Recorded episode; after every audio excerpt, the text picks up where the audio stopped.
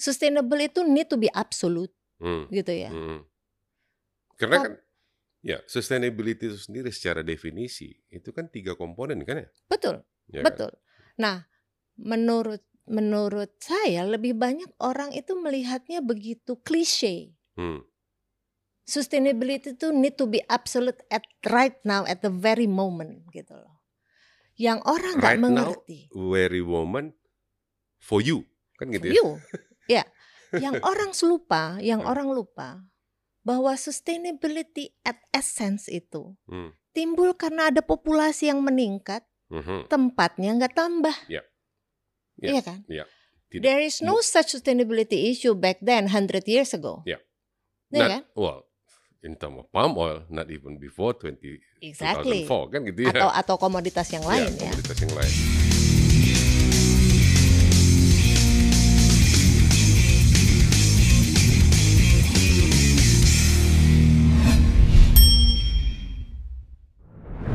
Saya Togar Sitanggang, kembali kita bergabung dalam Tagar Togar Podcast. Pada episode kali ini saya kedatangan tamu eh, Tiur Rumondang dari RSPO Roundtable on Sustainable Palm Oil. Sebelum kita berbincang-bincang, jangan lupa subscribe, like, dislike, eh, komen, supaya kita tetap bisa terupdate di dalam eh, isu-isu perkelapa sawitan di Indonesia. Tiur, apa kabar? Kabar baik Pak Togar. Pak Togar. Biasanya kadang Bang juga eh, Pak Togar, Bang, Pak Togar. gitu. Sama-sama Batak kalau dilarang saling mendahului. Jadi kupanggil lah kok Pak. Tapi nama Tiur Romondang gitu ya. Kenapa nggak ada marganya di belakang? Kepanjangan. Oh, Belakangnya kepanjangan. Simangunsong terlalu panjang kalau kutaruh Terlalu di dalam panjang nanti nggak sampai 25 Nggak karakter sampai, itu betul. ya. Aduh. Aku pikir kan eh, dulu kan ada sempat apa eh, ak- apa bukti lahir itu kan tidak ada marganya gitu kan. Oh iya betul betul Ya kan? betul. ha. Bukti lahir tidak ada marganya dan beberapa kasus nyampe ke KTP Aha, marganya pun hilang, Betul ya kan? betul. Itu kejadian dengan anakku.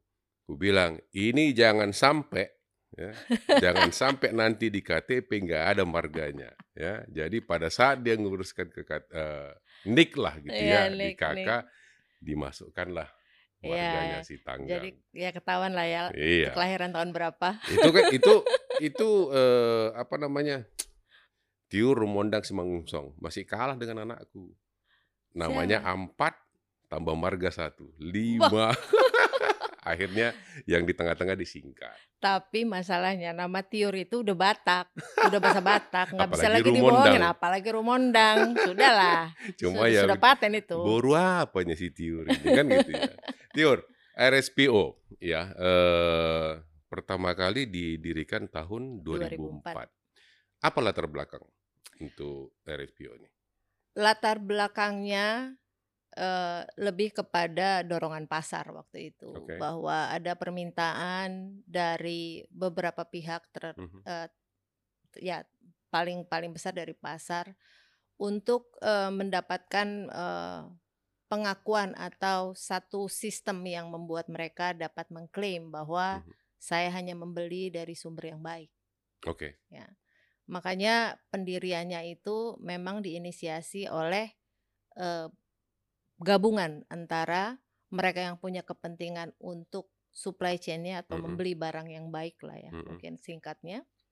Lalu mereka yang boleh mengklaim untuk memproduksi yang baik Mhm. dan mereka yang punya kepentingan untuk memastikan bahwa kebaikan itu berdasarkan sesuatu yang memang punya nilai-nilai sustainability. Oke.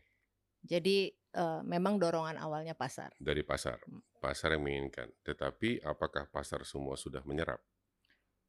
Belum Ya. sampai saat ini setelah hampir bat- bat- 16 tahun ya. 16, 17 tahun ya.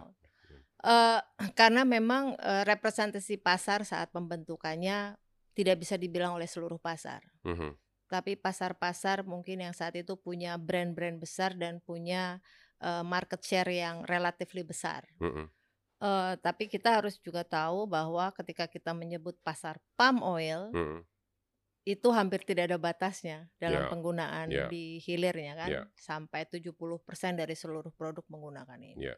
Mungkin pada saat itu yang yang lebih, eee, apa, mendorong adalah, eee, mereka yang punya, eee, market share itu, eee, lebih kepada wider exposure Mmm, ya, mmm, karena mmm. brand-brand-nya mereka memang banyak dikenal. Mhm. Tapi mereka yang brand-nya mungkin tidak terlalu secara internasional, Mhm. Mereka tidak tidak tidak belum masuk dalam dalam kepentingan itu saat itu. Akhirnya mereka belum. Akhirnya mereka mungkin banyak yang belum, itu Oke, juga alasannya. itu itu alasan yang lebih utama ya. Tapi kan pa pada saat ini kan, eee, lebih, apa, dorongan dorongan dari pasar itu juga apakah ada sedikit shifting gitu ya? Well, kalau dilihat dari data yang kita yang kita punya lah ya, Mhm. Kan kan tiap tahun RSPO itu minta anggotanya untuk, eee, men-submit satu ya self declaration lah, Mhm mhm. berapa mereka menyerap, berapa Mhm. mereka memproduksi. Datanya itu menunjukkan bahwa ada kenaikan. Mhm. Tapi kalau kita ngelihat, eee, kenaikan dari, eee, konsumsinya sendiri itu nggak signifikan. Mhm. Mungkin kenaikannya hanya sekitar 2 digit lah, 10%, Mmm. Kadang-kadang di bawah 10% Dan gitu ini ya. lebih lebih di negara-negara quote unquote "berkembang" ya? Eee, iya, kalau dari data kita tuh dilihatnya malah kan, eee, paling tinggi itu di, eee, North America dan e Eropa. Eropa. Karena memang, eee, kalau menurut menurut saya sih ngelihatnya karena mereka memang termasuk region-region yang, eee, sudah kehilangan banyak sekali, Mhm. eee, nature base ini ya, Eee, resources yang, eee, sehingga mereka punya punya pandangan bahwa these things need to be safe gitu ya, harus harus diselamatkan. Mmm. Eee, jadinya ya mereka lebih responsif ditambah memang edukasi, Mmm. eee, dari sistem pendidikan maupun Mhm. komunikasi mereka, eee, dan kesiapan kapasitas, eee, manusianya juga. Mhm. Ide bahwa, mmm, resource dari sesuatu yang lebih baik itu lebih lebih adaptable ke mereka gitu loh, Mhm. ketimbang, eee, kita yang masih urusan 500 perak sangat mhm. signifikan untuk beli minyak goreng gitu ya. Nah, jadi ada banyak faktor, nggak hanya sekedar bahwa itu diperlukan atau itu disadari. Oke, karena, eee, dan juga kan, eee, kalau boleh dibilang, saya nggak tahu mungkin 3 sampai 5 tahun terakhir juga kemudian ada suara-suara yang mengatakan, "There's no such thing as sustainable palm oil." Mmm, Ya, mmm. itu, eee, kan dan itu suaranya dari pasar-pasar yang disebutkan tadi, Eropa dan Amerika. Saya saya bingung gitu ya. Kons tadi dibe dikatakan, eee, dorongan pasar. Mmm. Terus sekarang, eee, dorongan pasar kita kasih, Mmm gitu ya. mmm. RSPO dan dan banyak dari Mmm. Indonesia produsen besar itu sudah comply. Tapi kemudian dikatakan, "There's no such thing as sustainable palm oil." Kalau kata orang Medannya, "Mau kau apa sih sebenarnya?" Kan gitu ya. Gitu ya? Ya, tapi gini, kita kalau kalau kalau kita ngelihat, eee, dari apa sih sebetulnya yang disebut sustainable itu ya. Ya, itu dulu. Eee, bahkan banyak sekali orang yang punya pemahaman yang sangat berbeda-beda, very mmm, diverse. mhm. Sustainable adalah tidak ada hutan yang di-clear, Ya. ya kan? Sustainable adalah tidak ada orang utan yang, Yang eee, kehilangan ya. tempat tinggal, ya kan? Tapi ada sebagian orang juga bilang bahwa sustain adalah membuat manusia-manusia ini tetap survive dengan kesejahteraan yang yang baik. Ya. So, sudut pandangnya bisa jadi ekstrim, Mhm. ya kan? Mhm. Nah, banyak sekali orang yang melihat dari ekstrim ini sendiri, Ya makanya bahwa sustainable itu need to be absolute, Mmm, gitu ya. mhm. Karena kan ya, sustainability itu sendiri secara definisi, itu kan 3 komponen kan ya? Betul Ya kan? betul. Nah, menurut menurut saya lebih banyak orang itu melihatnya begitu klise. Mmm. Sustainability itu need to be absolute at right now, at the very moment, gitu loh. Yang orang nggak Right now, mengerti. very moment, for you, kan For gitu ya? you, ya. Yang orang lupa yang Heeh. orang lupa, bahwa sustainability at essence itu, Mmm. timbul karena ada populasi yang meningkat, Mhm. tempatnya nggak tambah. Ya. Iya Ya, kan? ya. Tidak There is no such sustainability issue back then 100 years ago. Ya. Iya Not kan? well, in term of palm oil, not even before 20 Exactly. 2004 kan gitu ya. Atau atau komoditas yang Ya, lain ya. komoditas yang lain. Nah, eee, jadi faktor populasi ini menjadi satu, eee, faktor yang sangat tinggi ketika demand akan prinsip sustainability itu across commodity itu dibutuhkan. Mhm. Nah, kalau kita ngelihat lagi dari dari dari cost-nya itu populasi, kita juga harus lihat bahwa populasi itu sudah ada sejak 100 years ago. Ya. Maka sustainability itu harus jelas sebagai proses, Hmm. bukan sebagai pencapaian absolut saat ini juga. Ya, itu itu yang apa eh, di beberapa webinar atau seminar juga saya katakan. Sustainability itu people, planet, dan prosperity. Ya, Yang tadi dikatakan ekstrim itu hanya kepada planet-planetnya saja kan gitu ya. atau people-people-nya saja. Atau people-people-nya saja Iya. gitu ya. Dan prosperity dianggap suatu, bukan suatu hal yang penting. Well, Seba- bagi bagi banyak orang karena terlalu ekstrim ke arah yang satu prosperity-nya hilang. betul. Tetapi ada juga tuduhan ke prosperity bahwa eh, rakus lah, inilah apa segala macam. Kalau dilihat dari sisi eh, palm oil sendiri, eh, kalau saya secara pribadi sih nggak begitu melihat ya bahwa itu eh, mening- mengabaikan ya eh, people dan planet untuk prosperity itu kayaknya terlalu ekstrim juga. Jadi ini lagi-lagi ekstrim. Hmm. Kita kan orang Batak ya. Hmm. Ya kan? Kalau kami orang Batak itu ada namanya dalihan natolu. Betul, Dalihan betul. natolu itu adalah batu untuk tungku masak yang tiga biji. Ya kan? Ya. Dan itu adalah sebenarnya sustainability juga kan ya. Ya. Karena itu harus seimbang. Ya. Tapi bagaimana? eh, eh, saya kalau di media sosial, Twitter dan segala macam ngomong, semua mengatakan sustainability adalah hutan. Hmm. Ya, hutan tidak boleh dibabat atau hutan tidak ya itu tadi orang hutan harus punya punya eh, tempatnya dan Hmm. segala macam gitu. Balance yang lain gimana dong? Al Gore ya, Hmm. eh, tahun berapa itu yang mengatakan the most the the the most important problem on the on this planet itu adalah populasi. Populasi. Ya. Betul. Populasi semakin meninggi maka kebutuhan akan ya makanan, tempat tinggal dan segala macam itu akan juga semakin tinggi. Bagaimana ini menyikapinya ini nggak memberikan mereka makan kan gitu ya. Hmm, Nah, betul. Padahal dari sisi minyak goreng ya atau vegetable oil yang lain, palm oil is the most productive one gitu. ya. Yes, absolutely. Nah, eh, saya kemarin eh saya baca atau saya masalah eh, soybean akan dipakai lebih untuk biodiesel di Eropa. Hmm. Is it sustainable? Well, Karena eh, dengan memakai soybean lebih maka se- eh, oh di Amerika, di Amerika by 2024 katanya sus, eh, biodiesel di Amerika itu akan membutuhkan 10 kali lipat lahan soybean. soybean. Artinya kan lahan itu akan dibuka lebih banyak Hmm, lagi, hmm. which is where Hmm. di Amazon, South America, Yeah. and is it sustainable? Kan gitu. Hmm. Kalau kita mau ekstrim dari sisi eh, Planet. planetnya, Hmm. gitu ya. ini ini yang eh, saya nggak tahu dah ini bing- semakin lama kita eh, berbicara sustainability, kenapa hanya satu pilar yang eh, yang selalu muncul? gitu. Nah, untuk RSPO sendiri ya. eh, pasar-pasar kan utamanya itu Amerika dan eh, Eropa. Eropa. Pasar lain? Pasar lain itu ada Mm-mm. yang bergerak ke arah sana. Mm-mm. Kalau lihat dari supply chain palm oil, sebetulnya Cina itu Hmm. punya karena dia quite big and growth uh, dengan dengan dengan manufacturing facilities in Mm-mm. industry ya. Mm-mm. Mereka bisa jadi tempatnya Mm-mm. gitu loh untuk kita eh, apa melakukan engagement, approach bagaimana mereka. Tapi again, it's business. Hmm.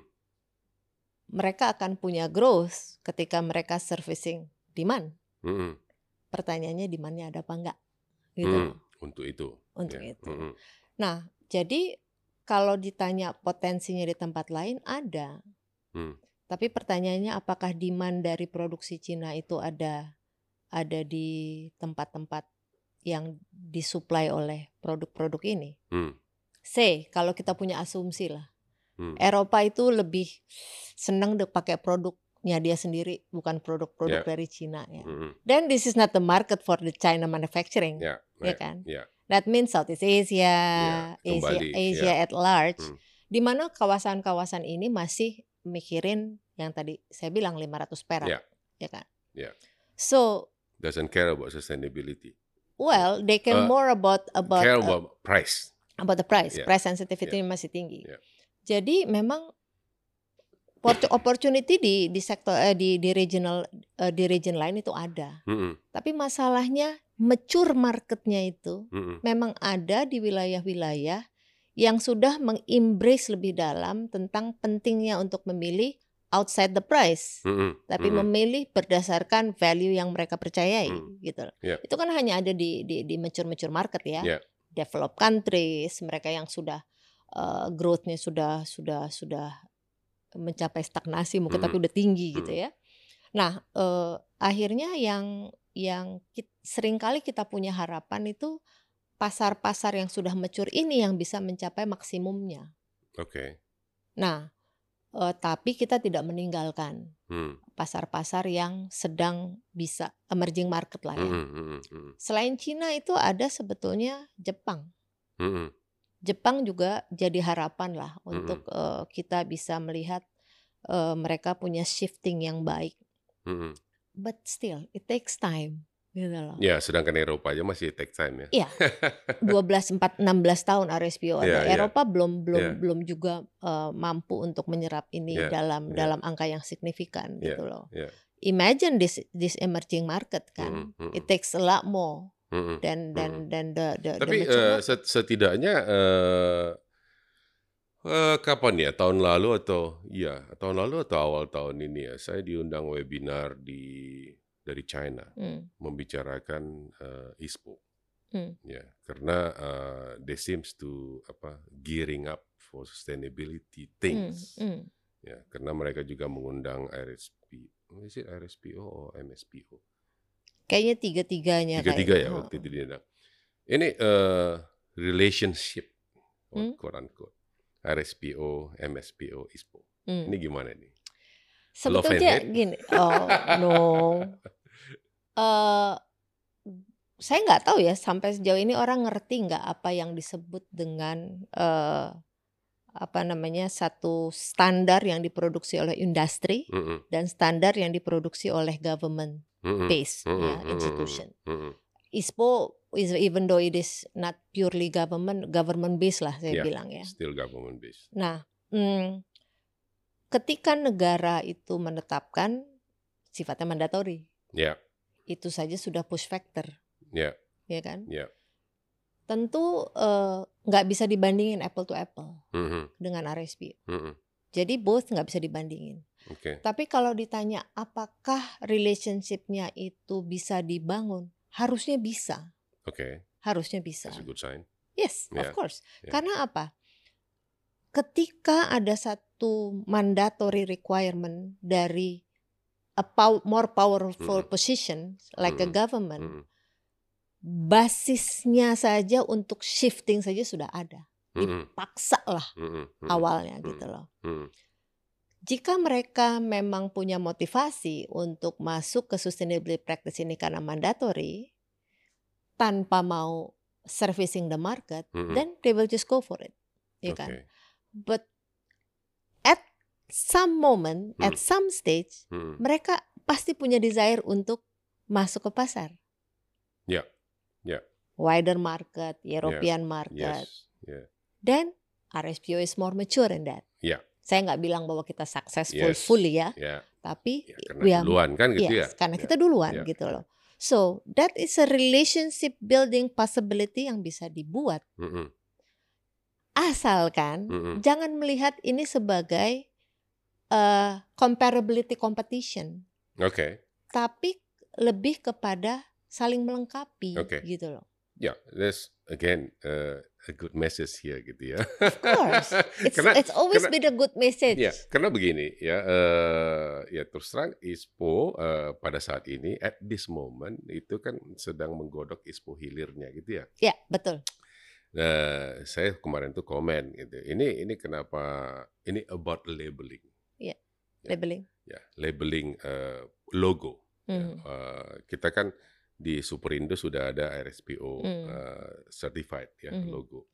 Eh, terus eh, kemarin tuh ada meeting eh, ISPO logo tidak hanya bisa ada ISPO logo gitu ya. Hmm. Terus saya bilang eh, why can't we have eh, kenapa nggak bisa dua atau tiga gitu ya Mhm. eh, logo sekaligus di dalam. Mhm. Ya ujung-ujungnya tergantung kesepakatan.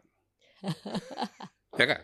Karena eh, kalau nggak salah katanya di, RS, ya, di RSPO juga mengatakan ya hanya logo saja, hanya logo RSPO saja yang bisa ditempel. Iya, iya. Ya. Hmm. Ya, saya bilang oke, eh, kalau kita sudah punya ini, mari duduk bersama ya kita berbicara bagaimana bisa mengharmonisasi Hmm. whatever lah apa ya mengatakan bahwa ya bisa ditempel dua-dua. du- ya. dulu tuh ada ada ide apa namanya kayak eh apa sih acknowledgement lah satu Ya, sama lain Ya, gitu ya. acknowledgement. Ah, ya. Jadi kalau sudah ISPO boleh diklaim juga oleh RSPO dan sebaliknya Ya. gitu ya. Kalau itu sih aku agak sorry ya, eh, kurang ya, Hmm. kurang kurang setuju di sana. Eh, eh, karena eh, ada beberapa hal yang mem- memang betul-betul berbeda kan. Berbeda, betul. Tapi apakah saling mengisi dan segala macam? eh, kalau langsung klaim kayaknya enggak deh. Hmm, hmm, Ya. Pribadi ya, secara Hmm. pribadi ya. Eh, aku udah punya ISPO nih, berarti aku udah udah punya eh, boleh RSPO. RSPO. Itu karena dua hal yang berbeda tadi government based It's not apple to apple not comparison. apple, yes. uh, jadi ada sesuatu yang harus dilakukan untuk sinkronasi. Iya, gitu. heeh.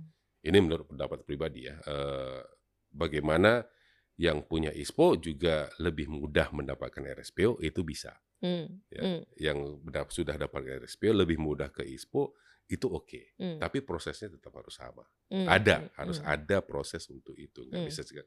Eh, gua punya nih. langsung ya. Iya, nggak bisa Nggak langsung. Itu itu karena dua hal yang berbeda kan Iya. gitu ya. Karena eh, itu tadi it's not apple to apple. Hmm. Nah, eh, eh, yang diluncurkan eh, kemarin, ya, eh, itu dengan siapa ya? Yang Eh, itu minyak goreng. Hmm, minyak goreng. Itu kita yang approach lah karena kan Mhm. eh, Superindo bagian dari eh, Delhaize eh, Mhm, anggota mhm, RSPO. So kita approach Del- mereka. the, the same Delhaize yang yang ngeban eh, yang melarang produk eh, palm oil beberapa tahun yang lalu gitu. ya. I will not comment on that. Eh, ya kita kita approach langsung ke ke ke Superindo waktu Oke. itu. Eh, tapi sebetulnya waktu itu juga idenya nggak pure datang dari kita. Oke. Tapi waktu itu pihak Superindonya sendiri yang nanya gimana sih caranya. Ah, Gitu lah. Jadi ah. memang saya harus bilang bahwa harus ada ketertarikan dari dari dari pihak penggunanya dulu Mhm, ya, baru kita bisa datang karena meyakinkan orang capek. Ya iya, Ya kan? karena eh, kalau niatnya dia belum ada capek. karena kan Superindo ini yang kedua kali kan ya. Ya dulu dulu ada merek Dulu lain. ada Nah, ya, merek lain ya dengan dengan supermarket lain juga. iya gitu ya. supermarket lain. Eh, it's not, it wasn't happening gitu ya. Ya, it was only for six months waktu Yeah. itu. And there's a lot of stocks uh, left over on that gitu. Iya ya. iya, karena memang waktu itu ternyata nggak- dengar-dengar sih ya. 2012 itu. Iya, dengar-dengar nggak kebeli. Artinya eh, entah karena cara komunikasinya yang Hmm. kurang pas Hmm. atau memang pasar yang nggak siap, nggak tahu juga Mm-mm, gitu ya waktu mm-mm. itu. I, I- wasn't in RSPO at that time. Ya. Tapi eh, memang eh, ki- kita ini yang yang punya brandnya gitu Mm. ya, RSPO-nya, memang harus bantu. Mm-mm. Nggak bisa kita hanya sekedar just please put our trademark and then you know Hmm. nggak ada gunanya. Mm. Apalagi kita sedang masih dalam tahap untuk membuat kesadaran ini yang Mm. tadinya tidak ada menjadi ada, Mm. bukan yang udah ada jadi jadi tambah Ya, ada ya, ya. ya. Uh, that is exactly what what we would like to provide Mm-mm. gitu loh. Jadi kita kita datangin so we commit untuk bantu mereka dalam komunikasi, Oke. ya kan. Jadi eh, ketika mereka retail ini kan juga butuh jualan, Ya. ya kan. Ya. So they need to reach to wider market. Kalau mereka yang ngomong jualan kecap, Mhm. ngomongin kecapnya ya udah Semua nomor dia, satu. semua nomor satu. Jadi kita mesti bantu. Kebetulan juga kita dibantu sama teman-teman WWF yang punya program yang similar beli yang baik gitu Oke. ya. Nah, so this kind of a collaboration partnership lah gimana kita Mhm. menggodok itu. Tiga tahun, men.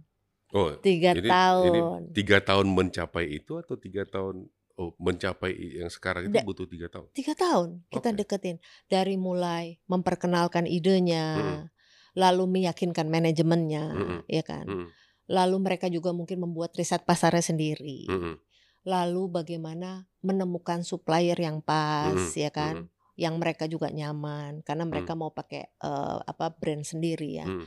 Lalu bagaimana menyusun eh, launchingnya, Mhm. lalu bagaimana ngurus ke BP POM-nya, Iya, gitu kan. iya. Take, takes three years Mhm. Dari yang yang kita mulai dulu awal. Nah, ke itu saja untuk take three years, tapi ya mungkin karena itu RSPO. Hmm. Mudah-mudahan mungkin karena itu RSPO. Kalau ISPO mungkin karena government base itu akan Mungkin bisa lebih lebih lebih lebih cepat. lebih cepat ya. Heeh. Karena eh, apa namanya? Ingatnya tahun berapa itu ya eh, adanya RSPO mau is it, eh, dengan diameter atau apa ya waktu itu. Hmm? Eh, untuk menyasar pasar domestik gitu ya. Saya terus terang yang berkata, "Eh, tunggu dulu RSPO. Ngapain masuk pasar Indonesia?" Kan gitu. ya. eh, serapan di Indonesia ada 2% loh. Ya, ngapain masuk pasar Indonesia? Kerjakan dulu itu 100% Eropa gitu ya. Tadi yang yang yang saya bilang, pasar-pasar mature itu tetap kita kerjain gitu iya, loh. iya. Tapi bukan berarti pasar-pasar potensial yang baru itu kita lupakan Ya. gitu loh. India dengan apa? India palm oil sustainability atau apa ya? Ada ya? mereka punya inisiatif Ada inisiatif kayak sendiri eh, ya. asosiasi dengan government juga Ya, kayaknya. itu itu eh, will it be another certification?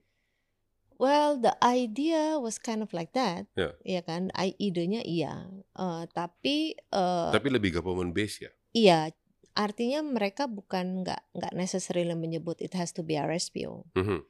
Eh, waktu itu juga kita kita punya office di sana ikut ikut involve ya Mhm, itu. mhm.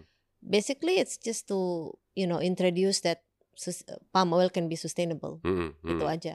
Lalu mereka mereka ingin untuk masuk ke eh, possibility itu dan melihat bagaimana eh, pasar mereka bisa bereaksi terhadap terhadap produk-produk yang lebih sustainable. Mhm. Eh, tapi nggak menyebut eh, spesifik soal RSPO. Oh. Bahkan ada kalau tidak salah waktu itu muncul ide awalnya justru memang eh, state standard ya, Hmm. standar dari negara Hmm, juga hmm. ya eh, menjadi satu apa ya sesuatu yang diperkenalkan lah pada saat Hmm. launching Hmm. inisiatif itu. I Ya. think it was two years ago. Ya, eh, itu tapi yang yang saya kalau saya lihat dokumennya itu eh, lebih kepada karena government government kan Iya, ya, iya. karena ada Iya. saya, saya ke involvement government maka Hmm. dia ke MSPO dan ke ISPO. Iya, Ya. iya. Nah, eh, untuk dari ini kan masa pandemi ya. Hmm. How is RSPO eh, bekerja untuk eh, apa namanya eh, surveillance atau new renew certification Hmm. itu masih jalan? Masih jalan. Yang nggak bisa jalan itu new certification. Ah, oke. Karena new certification harus 400% online eh, eh, on-site audit. on-site audit. ya. Harus, Karena itu harus. nggak bisa. Ha. Berarti selama pandemi ini nggak ada yang baru dong. Sertifikasi baru nggak ada. nggak ada. ya. Ada mungkin di di di hanya di daerah-daerah yang memang setelah tahun lalu ya Hmm. eh, terbuka untuk untuk eh, on-site audit. Hmm, Beberapa di Afrika. hmm, ya kan? hmm. Eh, tapi eh, di Indonesia itu enggak karena memang quite severe kan di sini Hmm, kan pandeminya kan. Jadi hmm. kita kita hanya meminta karena ada contingency plan yang kita desain Hmm, eh, itu 30% remote mostly about checking document hmm, gitu ya. hmm. Tapi others itu have to be on-site audit dan itu Hmm. nggak bisa di- di- dilakukan untuk eh, new certification Kalau yang memang re- harus renew lebih bisa. kalau renew itu masih bisa karena paling tidak sebelumnya sudah ada series of evidence of Mm-mm. verification kan. Hmm, Tapi kalau totally new nggak bisa. Nah makanya kita di beberapa bulan ini kita sedang menggodok untuk opsi remote audit Hmm. yang juga bisa diberlakukan untuk wah saya juga belum tahu bentuknya bagaimana ya Hmm. kita sedang godok untuk new new certification Eh, tapi it has to be uh, you know sophisticated enough lah with with the support of te- uh, proper technology untuk bisa memberikan confidence lah kepada independent auditor. Ya, karena eh, eh, beberapa kan ada juga yang mengkritisi. Ini ISPO nggak jalan-jalan katanya gitu ya. Hmm. Ini ini ke ISPO ya saya Hmm. tarik. Terus dia bilang, gimana bisa ISPO jalan orang nggak bisa diaudit? Oh iya ya kan gitu. Makanya aku tanya kan gitu Ya. ya, apakah RSPO juga Enggak, kita hal yang new sama audit gitu ya? itu new apa new new certificate itu Betul, very betul. few, Iya. very few. hanya di beberapa tempat Ah, yang hanya- memungkinkan on-site audit. Iya, karena susah ya kalau kalau awal itu terus langsung kita berlakukan remote even though only Karena nggak 30%. nggak nggak nggak kenal nggak sayang kali ya. Oh ini orangnya kan nggak nggak kurang kurang serak rasanya kalau tidak face to face untuk menanyakan langsung Mungkin atau eh, mungkin lebih atau melihat kepada dokumennya langsung. enggak, mungkin lebih kepada pertama adalah risk-nya, Hmm. risk risk based kan Hmm. audit-audit ini kan ada eh, early risk based analysis dulu Hmm, ya sebelum hmm. mereka melakukan audit. Hmm. Eh, dengan segala pemberitaan segala macam ya sekarang, ya palm oil termasuk eh, eh, sektor yang eh, high risk. Hmm. Yang kedua itu adalah karena eh, eh, large eh, area of audit ya. Hmm. Ya, it is not about like manufacturing facilities yang cuma berapa 10 hektar, 5 hektar. It is thousand Yeah, of hectares yeah, gitu loh. yeah. Yang ketiga adalah kompleksitas dari eh, permasalahan landscape Hmm. di mana kalaupun se- secara teknologi mereka bisa dilihat dari satelit gitu kan. Hmm. Eh, oh ya, nggak ada bakar hutan, nggak Hmm, ada hmm. illegal land clearing. What about the communities? Hmm, The hmm. social and human rights part Ya. juga kompleks. Itu Jadi tiga itu nggak, yang nggak mungkin yang dibawa-bawa gitu wawancara itu Nah, semua ya. itu dia. That's what I said eh, bahwa teknologinya itu harus mumpuni untuk memberikan confidence itu gitu loh. Dibawa-bawa kamera wawancara langsung online gitu Iya, tapi kan satu-satu coba gitu ya. bayangin ya di remote area, Ya, yang ya. belum semuanya lah punya internet, Exactly gitu Iya ya. kan? Gimana kita mau wawancara itu apa namanya eh, komunitas masyarakat ya Eh. kan? Kadang-kadang mereka juga nggak fully bisa bahasa Indonesia, Iya, ya kan? iya. Eh, it's very challenging lah kalau mau pakai online. Terus eh earlier apa eh, dari RSPO ini ada premium Mhm. dan premium itu somehow diminishing kan gitu ya hilang gitu ya atau Masa hilang sih? atau atau Enggak berkurang banyak atau berkurang ya pasti atau Eh. I don't know. Well, first this premium is not coming from RSPO. Mhm, It's, it's a pure market dynamic lah ya. mhm, mhm. Tapi kita juga harus sadari bahwa adanya premium bukan hanya di sektor palm oil itu kan ada karena eh, ada hal-hal lah di belakang itu. Hmm. Pertama, why this this very luxury brands punya punya barang absolutely bikin bikin merinding. Ya Mhm. karena mereka udah ratusan tahun bangun. Mhm. Pasti ada cost di belakang itu Hmm. yang dibangun menjadi investasi sehingga mereka memperlakukan premium. Mhm. Untuk eh, untuk eh, sustainable palm oil karena mereka ada tambahan biaya, bukan biaya sertifikasi Mhm. only ya. Mhm. Sertifikasi nggak seberapa. Mhm. Tapi dengan requirement ditetapkan oleh standar, contohnya RSPO, mereka itu harus manage thousand of hectares untuk tetap remain uh, forest. Mereka punya ada orang hutan community, mereka Ya. jaga. It's all investment, Ya. gitu. Ya. So Kalau untuk sertifikasi saja ya sekian lah kan lah, gitu ya. nggak Tapi seberapa. It's a fixed cost lah, Ya. bisa dimasukin operational cost. ya. Tapi this tiba-tiba ada insiden ini, ada Hmm, insiden hmm, itu, Hmm, ya kan? hmm. it's a it's a apa ya undefinite cost gitu Mhm, loh yang mhm. mereka nggak bisa tentuin dari Mhm. awal. Maka jika perusahaan dengan skala eh, cost yang seperti itu menetapkan premium, dan kita nggak bisa nggak bisa hindari. Hmm. It's it's it's highly depend on how the market respond to it gitu ya. Hmm. Tapi eh, maintaining di sustainability way standar gitu ya. Eh, ada berapa banyak yang mengatakan dengan melakukan sertifikasi sustainability, your productivity also increase. Eh, I have to check the data dong. Tapi kita ada beberapa beberapa ini. Paling tidak yang paling gampang saya bisa bilang testimoni dari teman-teman smallholders. Mhm. Mereka itu bilang, "Oh, naik, Bu." Ya. Iya kan? Hmm. Itu paling terasa. Ya. Karena apa? Smallholdersnya ini mungkin karena tadinya mereka amburadul lah seeds-nya apa segala macam dan the significant is there. Mhm. Company nggak terlalu. Hmm. Company nggak terlalu karena Mhm. dari awal good agriculture practices sudah dipakai sama mereka.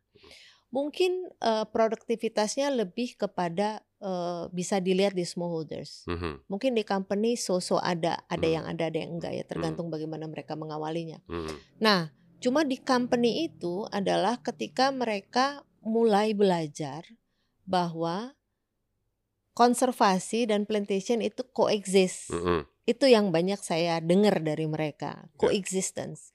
Yang kedua, awareness mereka terhadap itu jadi ada. Tadinya perusahaan itu Nggak mau tahu kan? ya udahlah produksinya produksi Iyalah, produksi produksi. Pokoknya yang sana-sana lah itu kan gitu ya. Begitu ikut RSPO mereka punya sustainability Ya, team, ini ya, team, ya. conservation team, biodiversity team, which is good. Ya. Jadi eh, ma- makna atau benefit dari dari standar sustainability itu nggak bisa juga dilihat hanya dari produktivitas aja Ya. gitu ya. Di, di prosperity tadi gitu ya. Prosperity Ya. dan juga dari sisi planet people-nya Ya. juga lebih kepada bagaimana orang itu lebih menyadari gitu. Mhm. It's not only about money lah sebetulnya Ya. bahkan untuk perusahaan Ya. ya. I have to admit it. Ya. Perusahaan iya gue cari duit, gue cari duit, gue cari duit. Ya. Tapi pada akhirnya mereka mau tidak mau mendidik karyawannya Ya, untuk untuk lebih ngerti. aware. gitu Iya. ya. Karena eh ya beberapa dari teman itu ah ngapain ISPO juga nggak mau kan gitu ya. Hmm. Banyak yang mengatakan, oh ISPO berapa biayanya begini begini begini begini.